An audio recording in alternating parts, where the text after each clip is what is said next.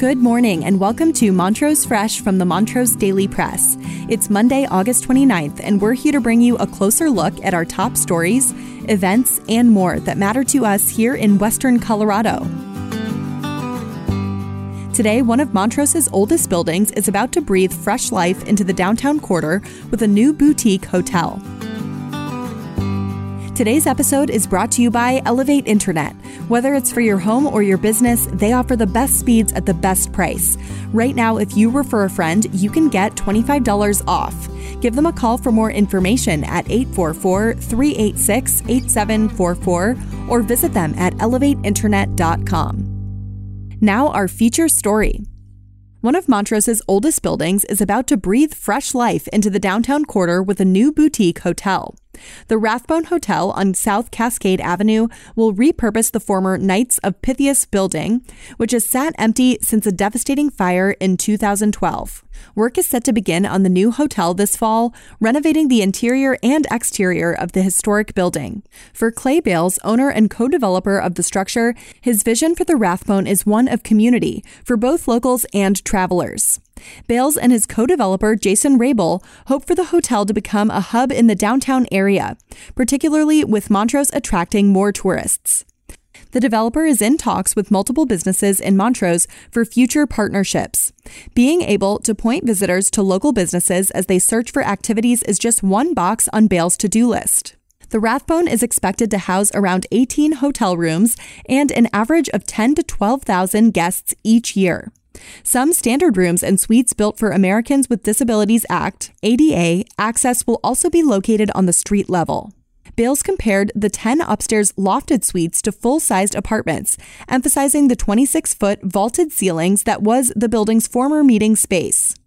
Each upstairs room can accommodate four people, enough for a group or family. For locals looking for a staycation, the developers hope to soon establish a possible weekday package. In the meantime, the building will function beyond hotel bookings. The front entrance and check in area, located in a parlor style lobby, will be open for community use. Locals can work remotely at the hotel's cafe and bar, enjoy a drink, or hold a work meeting at the hotel. There will also be an outdoor patio area for anyone who wants to sit outside. Bales expects to nail down the construction, contractor, and financier for the project in the next two weeks. The Rathbone Hotel has a tentative completion goal of January 2024.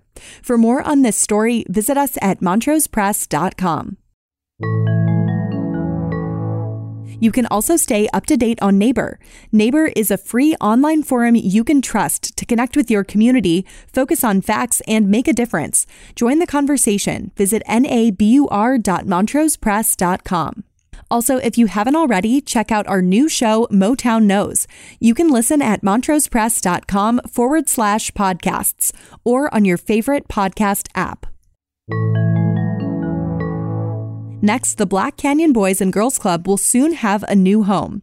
Since 2019, the club has been raising money and making plans to build a new 9,000 square foot facility. But with rising costs, a more affordable option, which made more sense, arose in the San Juan Cinema. So the club put an offer of $1.8 million on the building that houses the two screen theater. And that deal will close at the end of September, reducing the number of movie houses in Montrose by one and increasing the square footage for the Boys and Girls Club exponentially. The plans for now are to stay under $3 million total. That was the original plan when the club first set out to raise funds in 2019. With that, Taylor says they can buy the building at $1.8 million and use up to $1.2 million to put in a gym, three classrooms, and a kitchen. They plan to keep one of the theaters intact for movie watching. One of the biggest pluses, the fact that the club won't have a mortgage. As costs rose and rose for the building they originally planned to build on Niagara Road, eventually the $7 million price tag, with $2.5 million coming in the form of USDA loans, the project became less and less feasible. At that cost, Taylor said the club would have needed to make mortgage payments of $10,000 a month, and that would have gotten them 9,000 square feet.